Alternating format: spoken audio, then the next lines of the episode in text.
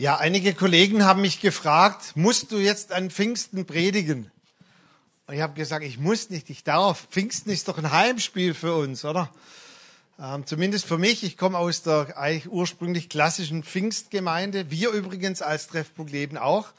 Unsere Wurzeln sind aus der klassischen Pfingstgemeinde. Die Gemeinde Gottes und Volksmission waren hier in Baden-Württemberg die prägenden Kräfte, Gemeinden, die sehr viel auch gewirkt haben und auch den Heiligen Geist sehr betont haben. Aber ich habe schon ein paar Mal gesagt, ich wurde vor kurzem in der ACK gefragt, Sie sind also eine Pfingstgemeinde. Und da habe ich gesagt, nein, wir feiern auch Ostern und Weihnachten. Also bei uns gibt es das volle Programm. Ähm, und früher, als ich so ein Kind der Pfingstbewegung war, da war immer eine Frage sehr zentral und zwar hast, also schwäbisch übersetzt, hast du es? Und damit war gemeint, hast du den Heiligen Geist empfangen oder man könnte detaillierter sagen, hast du die Sprache der Zungenrede empfangen? Und das wurdest du ständig gefragt, hast. Und sobald du es gehabt hast und nachweisen konntest, warst du Gemeindemitglied. Also es war ganz einfach. Und ähm, ich weiß noch, wie ich dann nach einer Freizeit, nach einer Kinderfreizeit quasi meiner Mama, meinem Papa sagen konnte, ich hab's. Ja dann habe ich dazugehört. Vorhin war ich so noch ein Außerirdischer, aber jetzt habe ich richtig dazugehört. Und dann hat man uns so als Kinder immer gesagt, weil wir eben das auch betonen, des Haschs, haben wir das volle Evangelium. Und ihr erinnert euch noch, sind die Pastoren vorne hingestanden und haben gesagt, wir haben das volle Evangelium. Ich dachte immer, bei allen anderen Christen, katholischen, evangelischen oder evangelikal oder lutherischen, da ist irgendwas rausgerissen, da fehlt irgendwas so als Kind. Und ganz ehrlich, uh, growing into maturity, also reif zu werden, ich habe dann so im Laufe der Jahre herausgefunden, dass wir meinten, das volle Evangelium zu haben. Aber das erst durch den Leib Christi, da war auch viel an Versöhnung dran, an sich entschuldigen dran. Das ist ja auch ein Zeichen von Reife, zu sagen, hey, es tut uns leid. Wir haben vielleicht manche Dinge überbetont. Wir können voneinander lernen. Aber mir ist trotzdem wichtig, dass wir unser Erbe wertschätzen und dass wir das nie vergessen. Pfingsten dass der Heilige Geist gekommen ist und dass uns Jesus im und mit dem Heiligen Geist eine ganz wichtige Gabe gemacht hat. Und ich bin immer noch persönlich völlig überzeugt davon, dass wir sowohl eine Erfahrung des Heiligen Geistes brauchen, und dann ein Erleben des Heiligen Geistes im Alltag, wie es die Franzi vorhin schon gesagt hat, flying high. Wir, wir müssen den Heiligen Geist erleben und ich glaube, viele Christen leiden auch darunter, dass sie es nie an einem bestimmten Punkt festmachen können, dass der Heilige Geist wirklich bei ihnen Wohnung gemacht hat. Kommt da nachher nochmal drauf. Also wenn jemand bei dir einzieht, dann, dann merkst du das, oder? Also dann irgendwie, also wenn jetzt so einer plötzlich bei dir mit drin wohnt und der kam dann so irgendwie so, so subtil, ja, der Heilige Geist, der kam so ganz subtil bei der Bekehrung. Nein, ich glaube, dass der Heilige Geist wirklich bei uns einziehen möchte, dass wir eine Erfahrung brauchen. Aber Franzi hat schon gesagt heute Morgen, Flying High. Building Home, dass wir auch das erleben in unserem Alltag, was es wirklich heißt, im Heiligen Geist getauft zu sein oder den Heiligen Geist zu haben. Und so in meiner Kindheitszeit, und ist ja toll, als Pastor kannst du deine ganze Kindheitstraumas verarbeiten. Da war ich nun so auf der Kinderfreizeit und wir waren ja jetzt voll des Evangeliums und wir hatten die Geistestaufe. Aber so mit der Zeit habe ich gemerkt, dass einige Christen jetzt das volle Evangelium hatten und noch die Geistestaufe aber dass es in ihrem Leben oft so wenig an Auswirkung gebracht hat. Ich kann mich noch erinnern, so in der Freizeit, da haben wir immer Fußball gespielt und Thomas sehe ich gerade, haben wir gekickt und wie es eben so ist, wir waren nicht so begnadete Fußballer wie Real Madrid gestern Abend. Da ist ab und zu mal ein Ball dann über den Zaun gegangen bei einem in den Garten. Und dann haben alle dich ganz aufgeregt angeschaut und gesagt, wenn der Ball in den Garten geht, der dreht durch, der ist jähzornig, der geht auf euch los, Kinder, haut ab. Und ich bin stehen geblieben und habe gesagt, der gehört doch auch zur Gemeinde. Und dann habe ich gesagt, ja, das ist das Problem. Ich sage, ja, wie kann man zur Gemeinde gehören, sogar in neuen Sprachen sprechen, aber jähzornig sein und kleine Kinder verhauen? Und ich habe dann im Laufe der Zeit nicht nur bei solchen Leuten, bei mir selber noch ganz andere Dinge gesehen, wo ich gespürt und gemerkt habe, Growing into Maturity auch gerade mit oder im Heiligen Geist in die Reife hineinzukommen, das bedarf einer wirklichen Gnade und Wirkung von Gott her. Und ich möchte heute Morgen zwei Punkte betonen, uns mitgeben, wie wir wirklich auch mit dem, was Gott uns an Pfingsten geschenkt hat, wirklich reif umgehen können oder in die Reife hineinwachsen können. Die erste Bibelstelle finden wir in Johannes 16, Vers 7. Und dort heißt es, aber ich sage euch die Wahrheit. Jesus, super Einleitung, oder? Hast du davor gelogen? Immer wenn er was ganz Spezielles sagte, was die Leute ihm zuerst nicht abnehmen würden, hat er immer gesagt, manche Bibeln übersetzen wahrlich, wahrlich oder hört mal her, ich sage euch jetzt auch noch die Wahrheit. Ihr werdet meinen, das stimmt nicht oder für euch macht es keinen Sinn, aber ich sage euch die Wahrheit. Es ist gut, gute Nachricht sagt sogar, es ist besser für euch, dass ich weggehe, denn wenn ich nicht weggehe, kommt der Beistand nicht zu euch. Wenn ich aber gehe, will ich ihn zu euch senden. Jesus, jetzt haben wir uns doch so daran gewöhnt, dass du bei uns bist, oder? Boah, das ist doch so cool. Wir können mit dir durchs Leben gehen. Haben wir eine Frage? Verstehen wir mal wieder ein Gleichnis nicht? Oder irgendeinen Lebensumstand? Jesus, was müssen wir tun? What would Jesus do? Und die Jünger, die waren ja völlig kompatibel mit der Lebenserziehungsmethode von Jesus. In irgendeinem Umstand, wo sie es nicht geblickt haben, sie haben sich einfach an Jesus gewandt. Er hat ihnen die Dinge erklärt, sie konnten es ausprobieren. Mensch, Jesus, mit dir zusammen, das ist total cool, oder? Also hätten wir so einen kleinen Jesus, das die ganze Zeit bei uns im Alltag, der so ständig neben uns hergehen würde, boah, unser Alltag wäre doch geritzt, der wäre doch klasse, oder? Und Jesus sagt zu ihnen, Hört mal her. Selbst nach der Auferstehung werde ich eine gewisse Begrenzung haben, auch in meinem Auferstehungsleib. Es wäre relativ stressig für mich, zu allen Zeiten, an allen Orten präsent zu sein. Also jetzt schreit gerade Christel, wusch, bin ich bei der Christel, aber dann irgendwo in Neuseeland schreit einer um Hilfe und jetzt muss ich da runter. Und dann sagt Jesus, hört mal her, da gibt's im Himmel so ein, vielleicht könnten, könnten wir sagen, so eine himmlische Vorsehung. Wir haben verschiedene Funktionen im Himmel. Der Heilige Geist kann genau das tun, was ihr euch wünscht, dass jemand bei euch ist, überall um den Globus, zu allen Zeiten und dass er euch in alle Wahrheit hineinleitet. Es ist keine Katastrophe, wenn ich gehe, sondern es ist sogar besser für euch, dass ich gehe.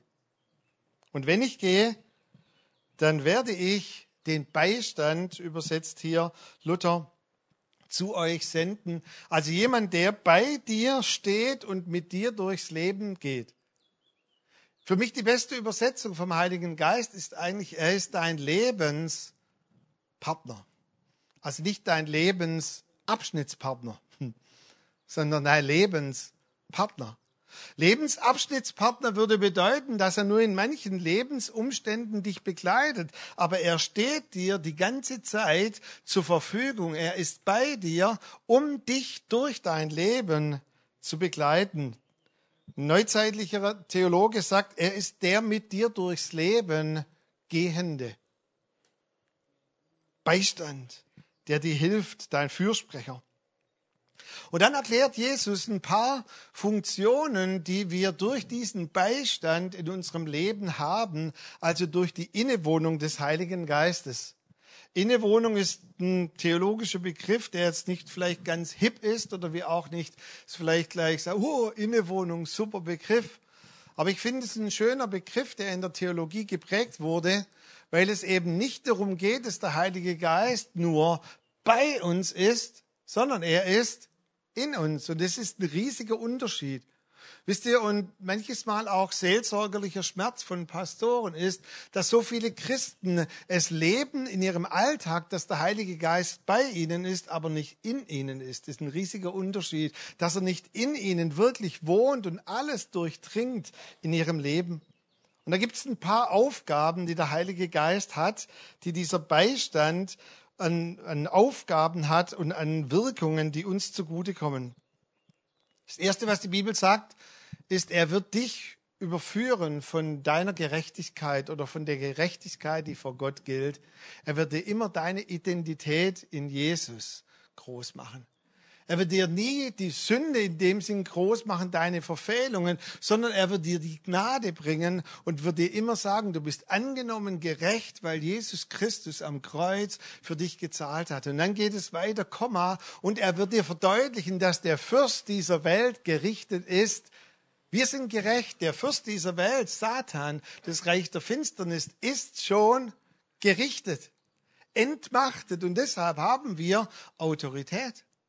Das bedeutet, wenn du in herausfordernden Lebenssituationen drin bist und du merkst vielleicht auch, dass hier gewisse Mächte dir widerstehen, dann sagt der Heilige Geist dir, du, du brauchst gar nicht groß zu kämpfen.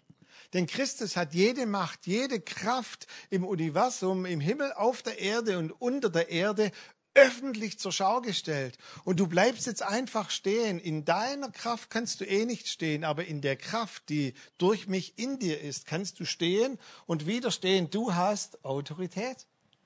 Dann eine ganz wichtige Wirkung ist, er wird dich von Sünde überführen. Und es ist eine der am schlechtesten übersetzten, übersetztesten Passagen im Neuen Testament, weil Luther und andere das so übersetzt haben, jetzt quasi, ich gehe durchs Leben und jetzt sündige ich an einem bestimmten Punkt und so ein, zwei, drei, vier Stunden hinterher merke ich, oh, wei, hier habe ich gesündigt. Und ich gehe zurück und sage, Gott tut mir leid. Aber das steht dort gar nicht, dass der Heilige Geist uns hinterher überführen wird von Sünde, sondern es steht hier von der Zeitgrammatik, er wird uns, bevor wir sündigen, helfen, er wird uns präventiv überführen, damit wir nicht sündigen.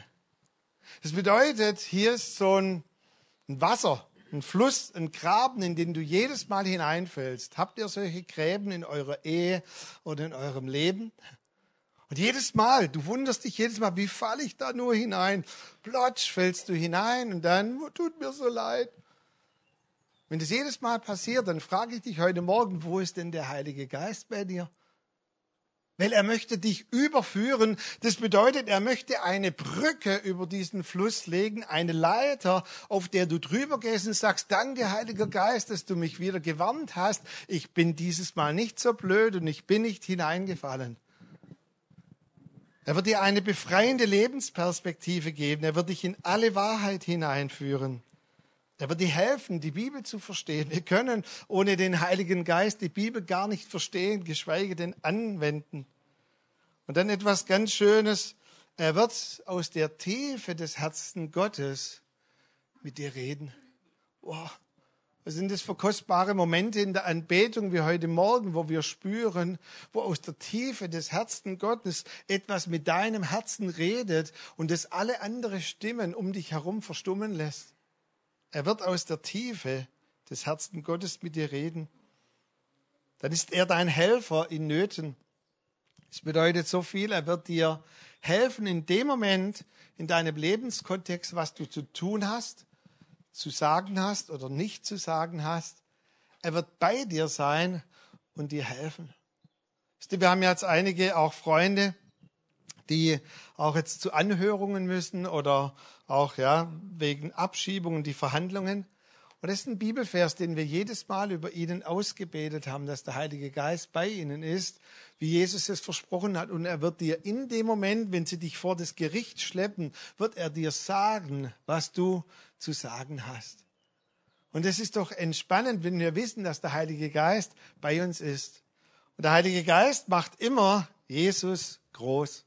Also wenn du durchs Leben gehst und deine Lebensumstände werden immer größer und größer und größer und du fühlst dich immer kleiner, dann hast du wenig Wirkung vom Heiligen Geist, weil der Heilige Geist macht immer genau das Umgekehrte, der macht Jesus groß. Und er gibt dir eine ganz andere Perspektive. Wow. Der Heilige Geist ist gekommen, um bei uns zu bleiben. Er wohnt in uns. Johannes 14, Vers 17 bis 19, dort betont Jesus nochmals explizit an einer parallelen Stelle. Und er hat ja sehr, sehr viel über den Heiligen Geist gesprochen, bevor er in den Himmel aufgefahren ist. Und dort sagt er, der Heilige Geist ist gekommen. Und das Wort bedeutet so viel wie er ist eingezogen in uns und in euch wird er einziehen. und er wird für immer bei euch bleiben. Also eine der größten Irrlehren auch über den Heiligen Geist ist, der kommt und geht, wie es dem gerade passt. Nein, der Heilige Geist ist bei dir und der zieht gar nicht aus. Da würde ich mal fragen, ich habe es vorhin schon salopp gesagt, eine Person mehr oder weniger in deinem Haushalt, die merkst du doch, oder? Also wir haben gerade die göttlich kluge Führung, dass unser Sohn nur noch so am Wochenende, also eine Wochenendehe mit unserem Sohn, unter der Woche studiert er. Wir spüren das und merken das an allen Ecken und Enden, wenn er da ist und wenn er nicht da ist. Stromverbrauch, Wasserverbrauch, Kühlschrankverbrauch, Lärm in der Wohnung, Wäscheberge. Hallo, merkst du denn in irgendeiner Wirkung, dass der Heilige Geist bei dir ist? Wenn du jetzt bei allen Punkten da sitzt und sagst, hä, von was redet der heute Morgen? Dann ist meine Aufgabe, dir als Pastor zu sagen, dann erlebst du nicht die Innenwohnung des Heiligen Geistes. Dann lebst du, dass der Heilige Geist wie eine Taube ab und zu mal auf deiner Schulter ist, aber dass er nicht wirklich in dir wohnt und Wohnung gemacht hat. Ein Kirchenvater hat es mal ganz schön ausgedrückt. Und zwar Meister Eckhart, ein Dominikaner, Theologe, Philosoph hat mal gesagt, Gott ist immer in uns, nur wir sind so selten zu Hause. Das bedeutet, wir leben so wenig in diesem Lebensstil der Gemeinschaft mit dem Heiligen Geist. Der Heilige Geist ist in dem Sinn keine nebulöse Kraft und eine Kraftwirkung, sondern der Heilige Geist ist eine Person, es ist Gott selber in dir. Und je mehr wir in dem Lebensstil der Gemeinschaft leben, desto mehr leben wir auch, dass wir wirklich eigentlich bei uns selber zu Hause sind. Darf ich dich fragen als Abschluss vom ersten Punkt, welches Modell lebst du mit dem Heiligen Geist? Lebst du die Rebe am Weinstock immer verbunden? So, hm? ganze Zeit?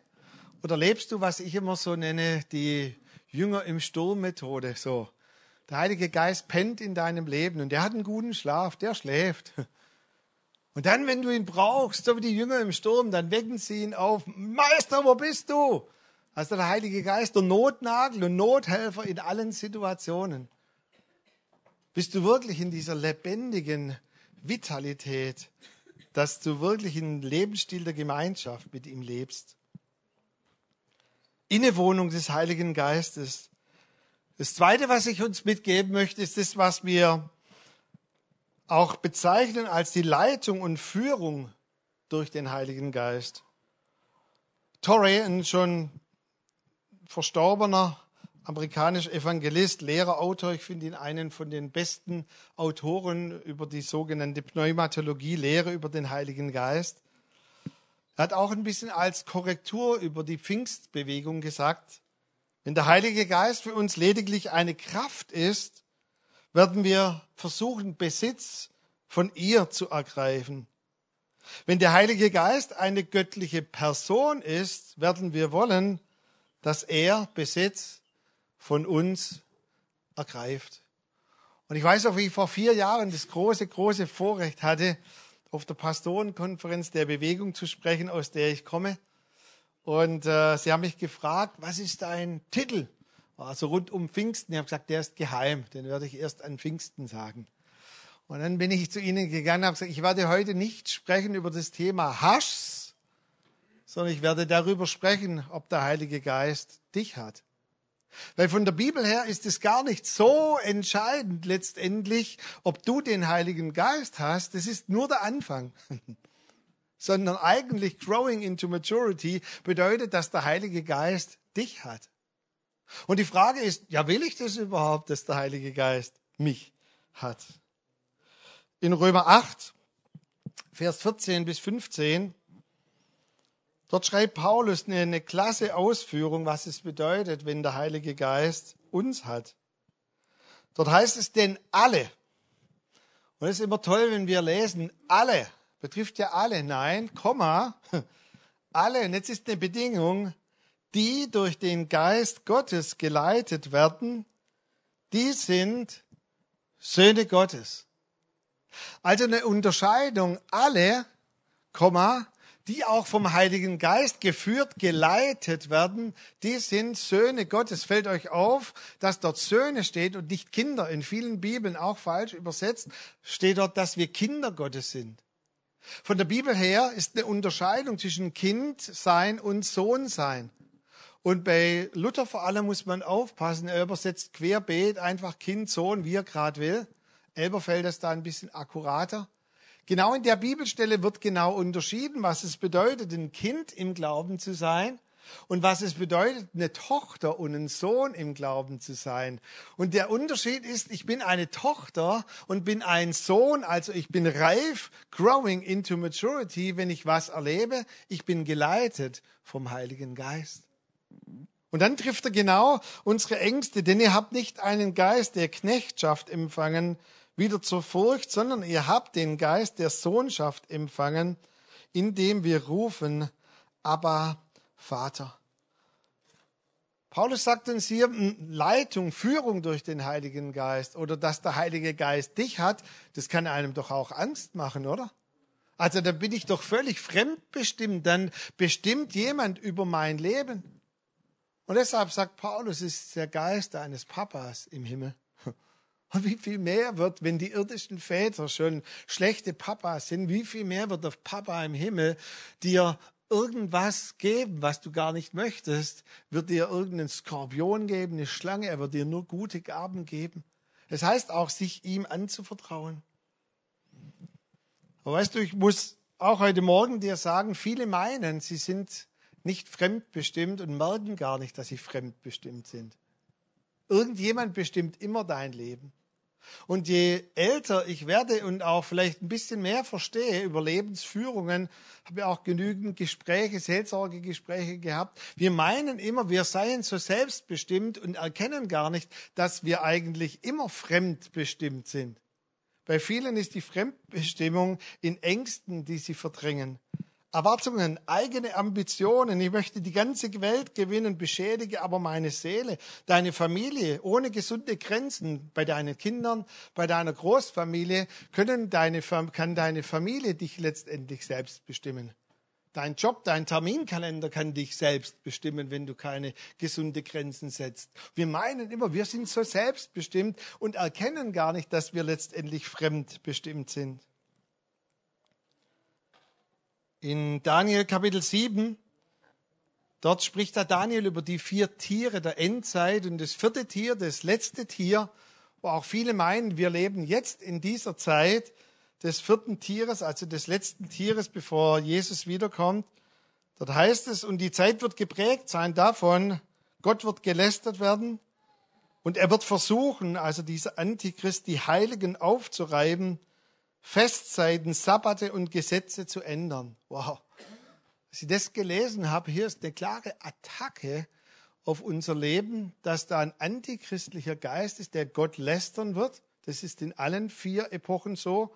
Aber er wird die Heiligen aufreiben. Und das heißt im Englischen in der King James, wear out. Er wird sie aufreiben. Er wird sie, er wird sie ermüden.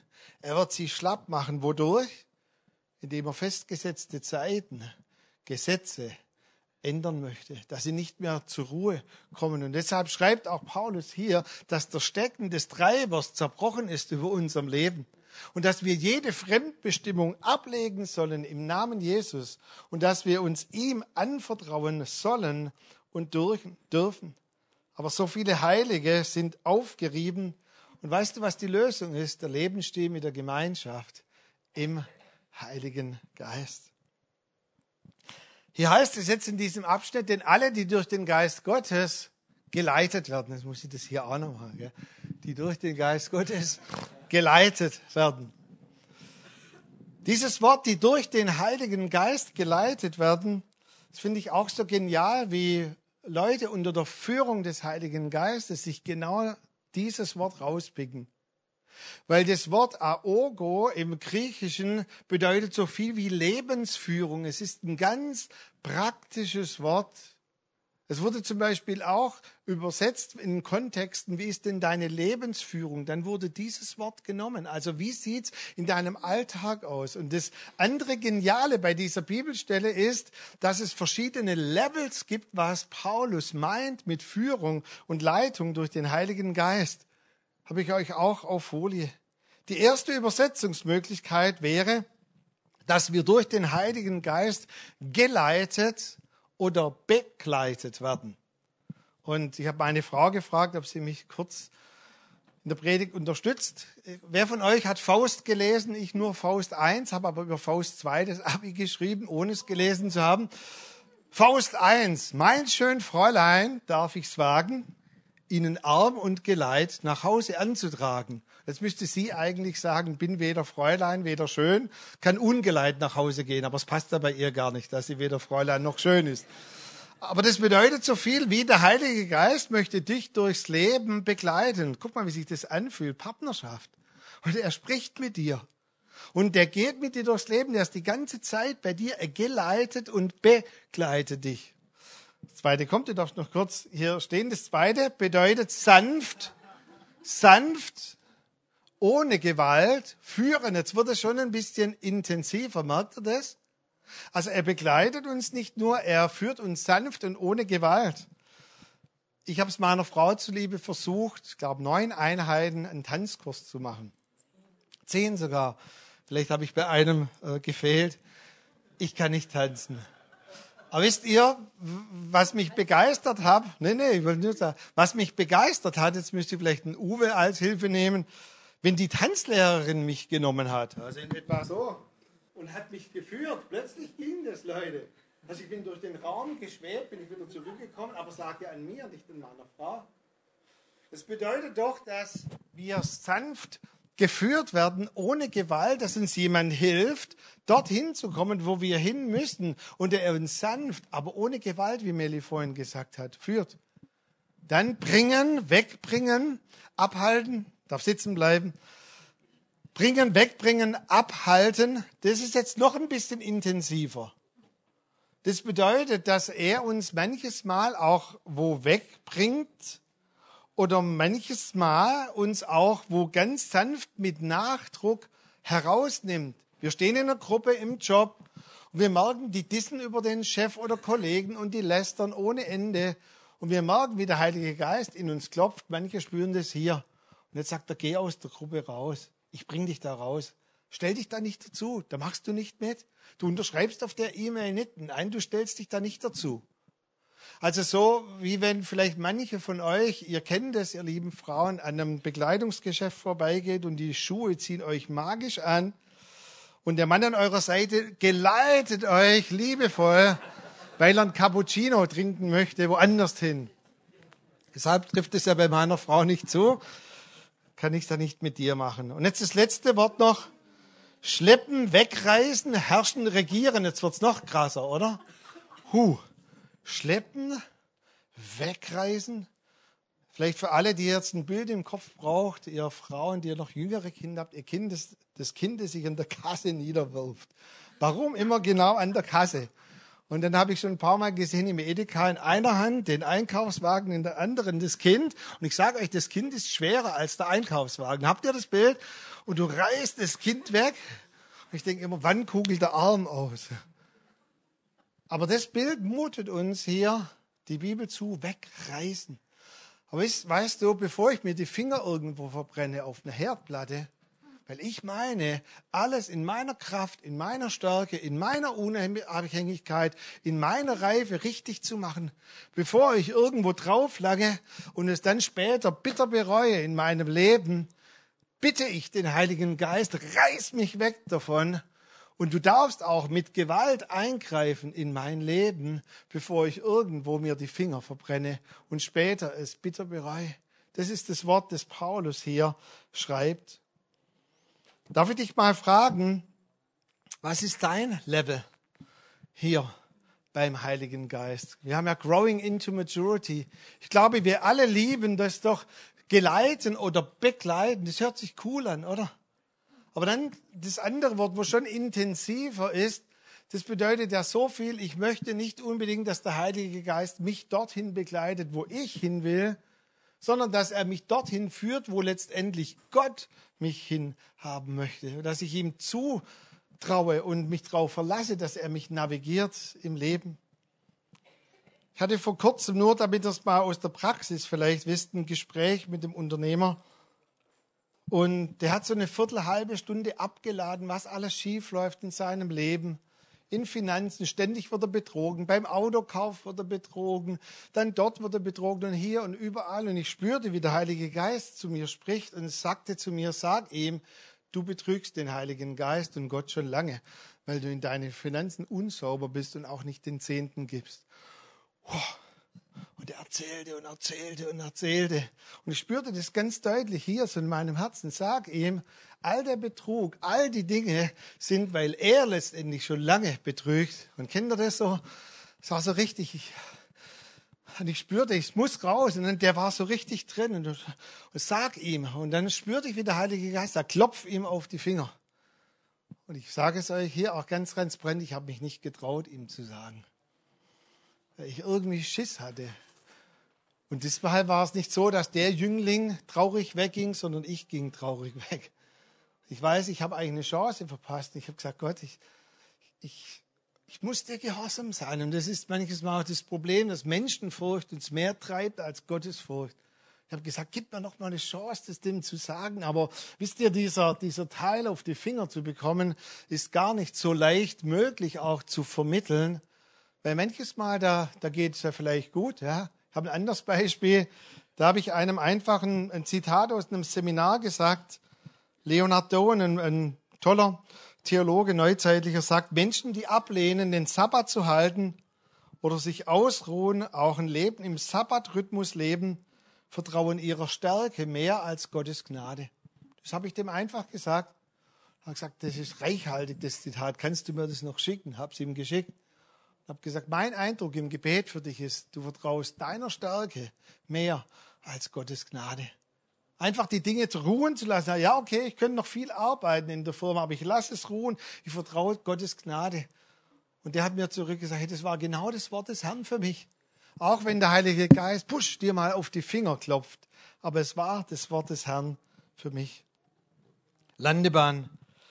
Bertold Brecht, nicht Berthold, wie mein Vater heißt, sondern ohne A, Bertold Brecht, er hat mal gesagt, zu Pfingsten sind die Geschenke am geringsten. Hat er gesagt, ja, wie Unrecht hatte Bertolt Brecht. Ja. Vielleicht kriegst du kein Geschenk jetzt in dem Sinn wie bei Weihnachten und Ostern.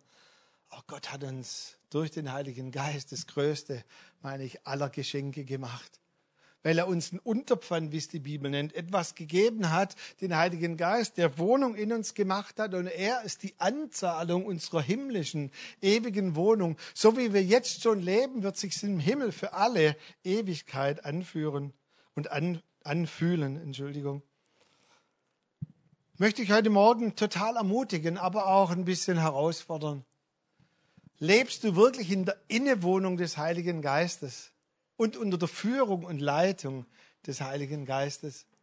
Weißt du, wenn, wenn du kannst da für dich mal, wir haben ja jetzt Pfingstferien, du kannst mal für dich die Apostelgeschichte durchleben. Alles, was ich heute Morgen erzählt habe, war in der Apostelgeschichte völlig normal. Das war, wenn, wenn es nicht so gewesen wäre, wäre es unnormal gewesen. Das heißt, der Heilige Geist sprach die ganze Zeit mitten im Lebenskontext, mitten im Alltag, mitten, wenn sie unterwegs waren auf den Marktplätzen dieser Welt, sprach der Heilige Geist. Der Heilige Geist wirkte viele Zeichen und Wunder. Das bedeutet, sie haben Dinge getan, die sie sich nicht zugetraut haben. Wisst ihr, unser Problem ist, wir tun nicht das Gewöhnliche mit dem Heiligen Geist. Und wenn du das Gewöhnliche mit dem Heiligen Geist nicht tust, kann er nie das Außergewöhnliche durch dich tun. Ha, warum tut der Heilige Geist so wenig Außergewöhnliches durch mich? Weil du das Gewöhnliche nicht mit dem Heiligen Geist tust. Männer, wann habt ihr den letzten Mal, den, zum letzten Mal den Müll rausgebracht, weil es der Heilige Geist dir gesagt hat? Der spricht manchmal so. Und wenn du das Gewöhnliche tust, wirst du irgendwann das Außergewöhnliche tun. Oder der Heilige Geist verwehrte Paulus. Und auch hier, es ist ein Wort von äußerstem Widerstand. Er stellte sich Paulus in den Weg und sagt, du kommst hier nicht rein, Paulus. Er verwehrte ihm, nach Asien zu kommen. Das war völlig normal in der Apostelgeschichte. Wann hat dir der Heilige Geist zum letzten Mal verwehrt, bestimmte Dinge anzuschauen, zu tun, das E-Mail wegzuschicken, im Fernsehen was anzugucken, im Internet, bestimmte Dinge zu sagen? Wo hast du gemerkt, dass der Heilige Geist dir verwehrt? Wenn du das nicht erlebst, kann es sein, dass du die Innewohnung oder die Führung des Heiligen Geistes nicht in dem Maß erlebst, wie es die Bibel uns zuspricht. Und Daniel, ich darf dich bitten, dass du kommst ans Piano. Und ich habe Daniel gebeten, dass wir nochmal diesen ganz, ganz kurzen Abschnitt singen von diesem Lied. Holy Spirit, you are welcome here. Und ich möchte dich an deinem Platz, und es ist vielleicht auch heute Morgen gut, wenn wir unsere Augen dabei schließen. Ich möchte dir ein Angebot machen, dass du heute Morgen, wenn du spürst, dass du vielleicht die Innewohnung, also dass der Heilige Geist in dir wohnt, dass er Gemeinschaft mit dir möchte, dass du das gar nicht so lebst, wie es die Bibel eigentlich uns zuspricht, dann kannst du deine Hand so auf dein Herz oder einfach, wo du meinst, dass so die Wohnung des Heiligen Geistes in dir ist, darfst du das tun. Oder wenn du es aktivieren möchtest und sagen möchtest, Heiliger Geist, ich möchte neu die Innewohnung, die Gemeinschaft mit dir aktivieren.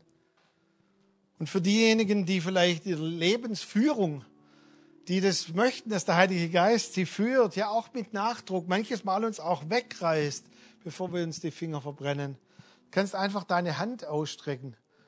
Und für die, die beides bedürfen, ihr habt da zwei Hände, jeder im Raum, so wie ich sehe könnt eine Hand auf den innewohnenden Bereich tun und die andere einfach ihm hinstrecken und sagen, Heiliger Geist, wohne in mir, aber führe und leite mich auch. Weißt du, und ich glaube, das Herz Gottes, das sich nach Reife sehnt, nach Söhnen und Töchtern, sehnt sich so danach, dass wir wirklich begreifen, was durch Pfingsten geschehen ist. Die Innewohnung und die Führung und Leitung durch den Heiligen Geist.